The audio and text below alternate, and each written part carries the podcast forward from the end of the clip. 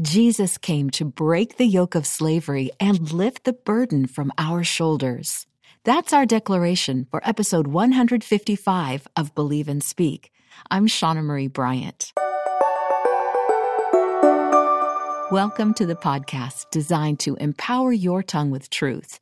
With Christmas less than two weeks away, I was drawn to share a Bible passage related to our Savior's birth. So, of course, I thought of Isaiah 9.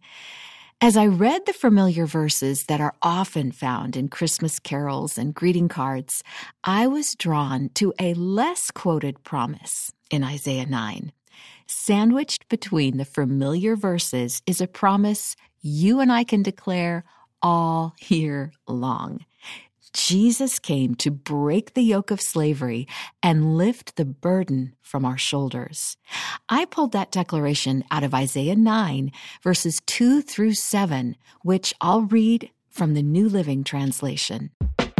The people who walk in darkness will see a great light. For those who live in a land of deep darkness, a light will shine.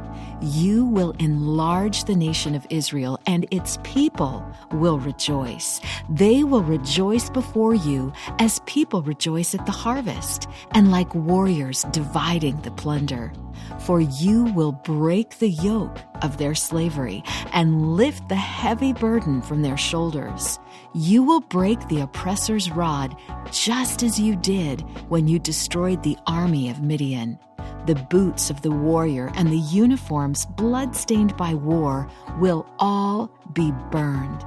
They will be fuel for the fire for a child is born to us, a son is given to us. The government will rest on his shoulders, and he will be called Wonderful Counselor, Mighty God, Everlasting Father, Prince of Peace. His government and its peace will never end. He will rule with fairness and justice from the throne of his ancestor David for all eternity.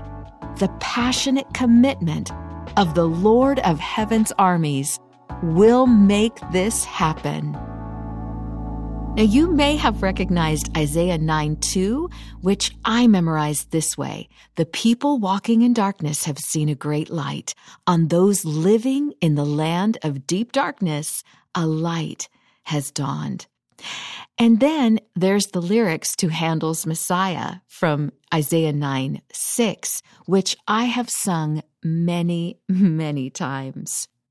For unto us a child is born, unto us a son is given, and the government shall be upon his shoulder, and his name shall be called Wonderful, Counselor, the Mighty God, the Everlasting Father, the Prince of Peace. Now, here's the promise tucked into Isaiah 9 that I don't want you to miss today. Jesus came to break the yoke of slavery and lift the burden from our shoulders. Let's say that together. Jesus came to break the yoke of slavery and lift the burden from our shoulders.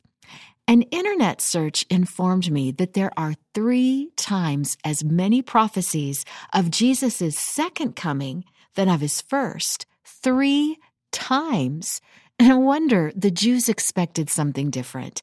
Jesus was born in a manger like a pauper, and he died on a cross like a criminal.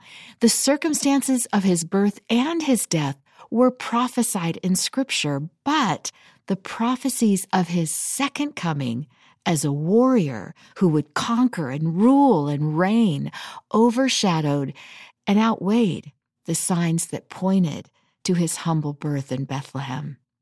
Isaiah prophesied that a child would be born to us who would rule with fairness and justice from David's throne. But Jesus never took the place of Caesar as king of the Jews. Hours before his violent death, Jesus looked in the face of Pilate and said, My kingdom is not of this world. Jesus is King of Kings, and he will indeed come again in glory. I'm reminded of the glorious Hallelujah chorus from Handel's Messiah, and he shall reign forever and ever. But you and I don't have to wait until his second coming to be set free from all that oppresses us. Jesus came to break the yoke of slavery and lift the burden from our shoulders. With Jesus as your Lord and Savior, you can walk in freedom this very moment, regardless of your circumstances. Will you repeat that declaration once more? Jesus came to break the yoke of slavery and lift the burden from our shoulders. Let's pray. Oh, dear Heavenly Father, we are so thankful for the season of Advent.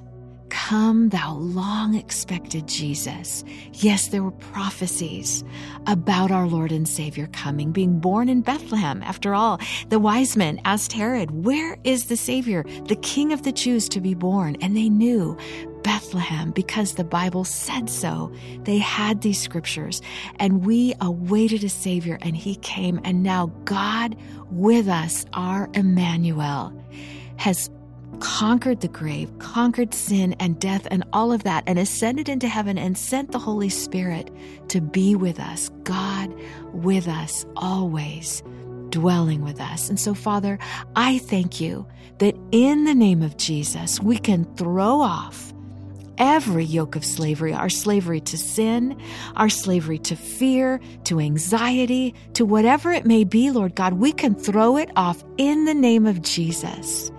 And Father, you through Jesus lift the heavy burden. Jesus said, Come to me, come to me, all you who are weary. And so, Father, we do come. We come, come just like the song says, Come, all ye faithful, come, let us adore him. We do adore him, and it's in his mighty name we pray. Amen. I want to thank you so much for listening today. And if this podcast has touched you at all, please share it.